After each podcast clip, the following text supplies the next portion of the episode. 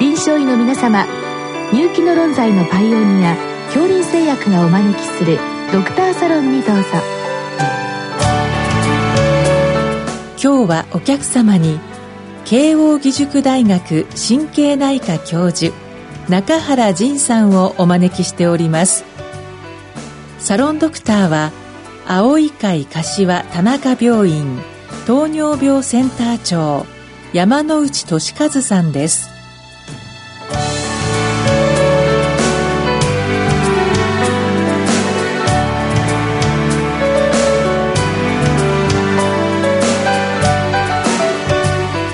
中原先生よろしくお願いいたします。どうぞよろしくお願いいたします。え今日は東京の先生からのご質問です、はい。えー、筋萎縮性側索硬化症 ALS の、まあ、最近の知見についてご教示くださいということでございます、はい先生、このあの ALS と言いますと、どうしてもこの難病のイメージが非常に強いんですが、ええ、まあ今日はその暗い話以外もですね、少し明るい話もということでお願いしたいんですが、はい、まずこれはあの、非専門の先生ですね、ええ。えー、一般の先生にとってですね、これ、この病気が、まあもし、あの、診察室に来た場合ですね、え。どんな初期の兆候があるのかといったあたりからお伺いしたいんですが。はい。まあ、あの ALS と一概に言いましても、まあ、実はいろいろなタイプがあることが分かってますけれども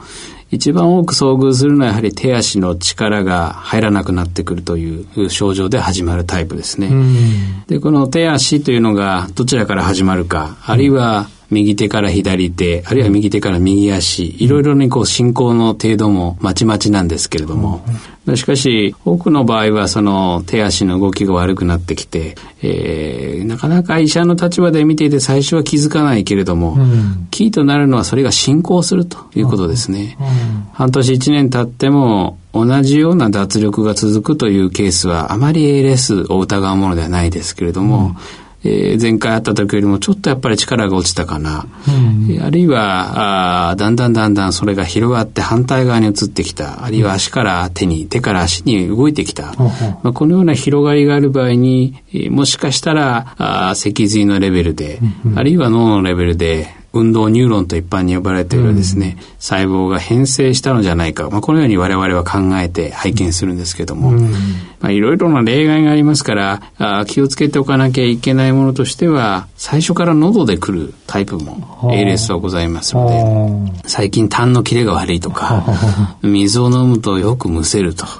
まあ、耳鼻科行ってもなんだか原因がよくわからないと。内科にいらっしゃってですね、なんだろうなんだろうって言ってるうちに、実は喉の動きがどんどん悪くなってきていて、うん、ALS であったという症例もございますね。まあ、演技障害は高齢者社会では ちょっと多くなってますけれども、うねえー、うっかりそういうのをやると見逃してしまうこともあるということですね。まあそうですね。やはりまあ、あまりご経験がないような進行があった場合にはですね、はい、一度、まあ、神経内科の方にご相談いただくと、まあ、それで完全に診断ができるかというと、うん、それなりに難しい病気ではあるんですけれども、うん、ALS の疑いがあるかどうかを、うん、拝見することは容易だと思うんですね。まあ、このやられる病変といいますか、まあ、部位は結構バラバラでばらつくというふうに考えてよろしいわけですね。基本的にはですね、運動ニューロンがあるところ、はい、これはあの脳と脊髄と2箇所なんですね。はい、ただまあそこのやられ方がまちまちだということで症状にバリエーションが出るんだろうと。例えば、まあ、脊髄と円髄はつながってますけれども、うん、円髄のレベルの運動ニューロンがやられれば我々急麻痺と言いますけど、うん、えー、飲み込みとかお話に影響しますけど、うん、脊髄の場合は上の方だったら手ですし、下の方だったら足ということで、えー、まあ病理としては一緒だろうと思いますけれども、場所によって、えー、少し症状の出方が変わると。ただいずれにしても進行してくると全てやられてくるということなんだろうと思うんですね。まあ、極材性があまりないということで、もう一つ進行性、これはもう必ず進行していくと考えてよろしいわけなんでしょうか？はい。多くの方は、典型的には進行していきますし、うん、何もしない場合、特に人工呼吸器何かを使わない場合はですね、うん、まあ3年とか5年の間で、えー、非常に命に関わる状態になるだろうと一般に言われますけれども、うん、進行は実は結構個人差があるということが臨床の現場ではよく理解されています。えー、非常に早い方は、本当に半年1年であっという間に進行する。うん、えー、特にまあ喉から始まった ALS は、そういう傾向が強いかなというふうに思いますし、うん、まあ、他方で、まあ、非常にゆっくり進行する ALS というのがあることも事実ですし、あくまで教科書の記載は平均的なというところなんだろうと思いますね。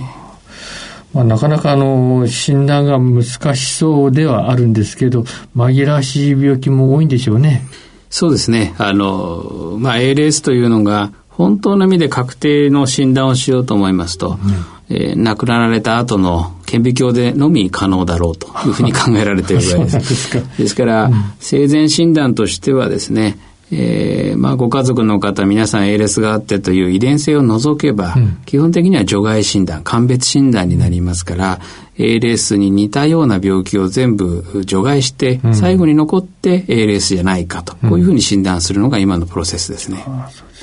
遺伝は多いんでしょうか？はい。遺伝は大体全体の5%ぐらいであろうと言われています。えー、ただあ、まあ、突然発症もありますから、はい、本当は遺伝性だけど見つかっていない、まだ遺伝性と考えられていない症例もあるんじゃないかと言われてますけれども、まあ、全体の中では一部に過ぎませんけれども、うん、まあ、そういう方がいらっしゃることは事実ですね。ただ残りの95%の方に関しては、結局亡くなられてから分かると言った方がよろしいんでしょうか。あの、まあ、他の病気じゃないでしょうという前提で ALS の疑いで、うん、まあ、治療していくわけですけれども、うん、えー、確定をさせようと思えば、うん、ご指摘のように亡くなられた後にですね、本当は顕微鏡で見ない限りは、うん、あ病理学的な意味での ALS であったというふうには言えない。これは事実ですね。はいなんかの病気の原因としてこう手がかりになりそうなものって何か分かっているんでしょうか？はい。これはあの、2008年だったと思いますけど、えー、いわゆる遺伝歴のない ALS の患者さんの、まあ、どんどん壊れていく運動ニューロンの中から TDP43 という名前がついたあ異常タンパク質が見つかってきまして、これがあの運動ニューロンが変性し、えー、死んでいってしまう原因であろうということがもう分かってますので、まあ、その意味では病理学的には原因は分かっているという病気になります。まあ、そのタンパク分かっているのでしたらば、例えばあの神経の生検をやって分からないのかってなります。これいかがなんでしょう？はい。あの、神経の生検をやれば、原理的にはおそらく確定診断ができますが、はい、まあ、なかなか運動ニューロン、まあ、神経領域は全般的にそうですけど、とりわけ運動ニューロンは、えー、それを、まあ、傷つけて取ってしまえば、その分の後遺症が当然起きるわけなので、まあね、まあ、よほどの理由がなければ生検は難しいということで、実際にやられることはないんではないかと思います。治療の方ですけれども、はい、まあ、これは現在どうなっているんでしょうか？はい。現在日本では2種類今薬が承認されています。はい、一つは飲み薬で、うん、えー、これはあのリルゾールという名前のお薬ですけれども、まあ、おそらく運動ニューロンが壊れていく中で、うん、まあ、グルタミン酸と言われているものが原因なんじゃないかと、こういう仮説に基づいて開発されたものです。もう一つはエダラボンと言いまして、いわゆるあの活性酸素と呼ばれているものが、もしかしたらこの病気に関わっているのではないかというふうにして調べられて、実際に使ってみると良かったと。この2種類ですが、まあ、いずれも、まあ、機能あるいは生命予後が数ヶ月良くなると。まあ、たかだか数か月ということも言えますけれども、まあ、されど数か月ということで、まあ、この2種類の薬を、まあ、いずれか片方が両方使っておられる方が多いんじゃないかなと思いますね。他に最近話題になっているものとしては何かありますでしょうか？はい。まあ幸いにしてその2008年の原因のタンパク質が分かって以降ですね、いろいろな開発、研究開発が加速してきてまして、うん、特に日本で、えー、多数の、まあ、治験ですね、うん、えー、患者さんを対象としたあ臨床治験が次々に行われてまして、えー、その中でも最近注目されているのは、えー、申し上げましたように原因のわからない ALS が95%、うん、まあ、遺伝子的には原因が分かってないわけですね。で、それ何が困るかというと、まあ、そういった患者さんのモデル動物が存在しないので、試しに薬を投与することができない。う。ん、そのために、今、あの京都大学の山中先生が iPS で、はい、えー、よく取り上げられますけど、はい、あの iPS 技術を用いまして、えー、遺伝歴のない ALS の患者さんから iPS を作って、で、そこに何の薬が効くだろうかと。うん、まあ、あまり何か考えて薬を使うではなくて、とりあえず日本で使える薬を軒並み試してみたと。うん、まあ、その結果、いくつかの薬が見つかってきまして、はい、えー、それが実際に患者さんにも効くだろうかということを、はい、東京や京都で今、治験が始まっています。はい、で、まあ、そういったものがもしかしたらですね、うん、えー、広く ALS の患者さんに効くのじゃないかということをまあ、あるいは遺伝子が分かっている ALS の患者さんに関しては、まあ、その遺伝子を調整する画期的な、あ薬があもはやあの夢物語ではなくなってきたと、えー、今アメリカを中心にそういう試験がどんどん行われてまして、ですから、まあ、原因が分かるものの方がつまり遺伝的なものの方が早く治療ができるかもしれませんけど、うん、遺伝子が分からないものに関しても何がしかの薬が今まで以上に画期的な薬が見つかる可能性があ広がってきた、まあ、それが今日この頃ですね。まあ、最後にですけれども、これあの、どうしてもイメージが、あの、レスピレーターがつながれているというイメージが強いんですが、これやはりこうなってしまうんでしょうか？えっ、ー、と、ALS の患者さんは、えー、まあ確かに平均的な進行、典型的な症例ではそのようになることが多いんですけれども、うん、えー、ただ、えー、少し誤解があるのは、まあよくテレビで取り上げられるようなですね、うん、えー、非常にあの、何もできなくなって24時間人工呼吸器に依存している状態、はい、あの状態に至る患者さんがすごく多いかというと、うん、実はそうでもないということも分かってまして、はい、多くの患者さんは途中で、えー、何がしかの形で止まってくる、あるいはゆっくりになることをしばしば経験します。はあ、ですから人工呼吸器をつけて10年ぐらい経ちますけど、つけてるのは夜だけで、日中は外して普通に車椅子に乗って外出もされてる患者さんもいらっしゃいます。はあ、まあそういった患者さんを踏まえてみますと、まあ人工呼吸器つけてよかったなというような患者さんも多くいらっしゃることは事実ですね。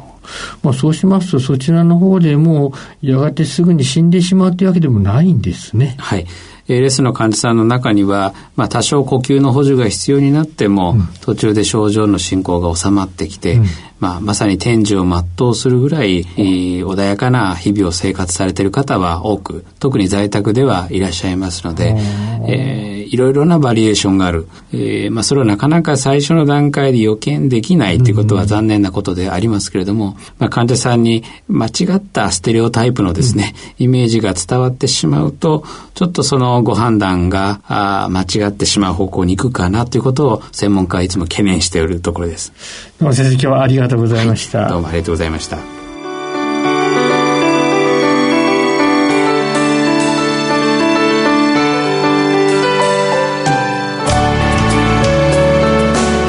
今日のお客様は慶應義塾大学神経内科教授中原仁さん。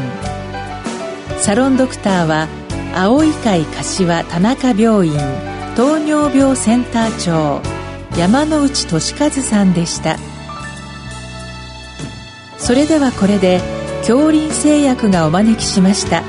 ドクターサロンを終わります。